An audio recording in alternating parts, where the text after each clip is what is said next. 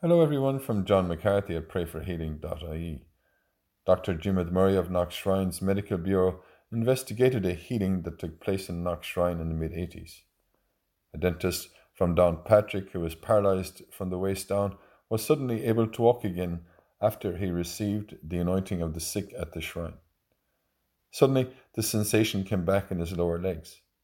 He gave everyone a fright, particularly his wife, when he got up out of the wheelchair and pushed it out of the basilica, Dr. Murray said. Today's reading is from John and is the healing of the man by Jesus at the pool at Bethsaida. A man was there who had been sick for 38 years. Jesus saw him lying there and knew the man had been sick a long time. Jesus said to him, Would you like to be healed? The sick man said, Sir, I've no one to put me in the pool when the water is moving. While I am coming, another one gets in first. Jesus said to him, Get up, pick up your bed, and walk.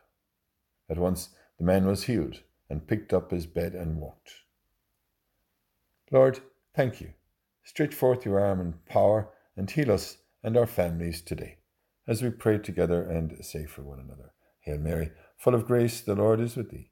Blessed art thou among women, and blessed is the fruit of thy womb, Jesus. Holy Mary, Mother of God, pray for us sinners now and at the hour of our death.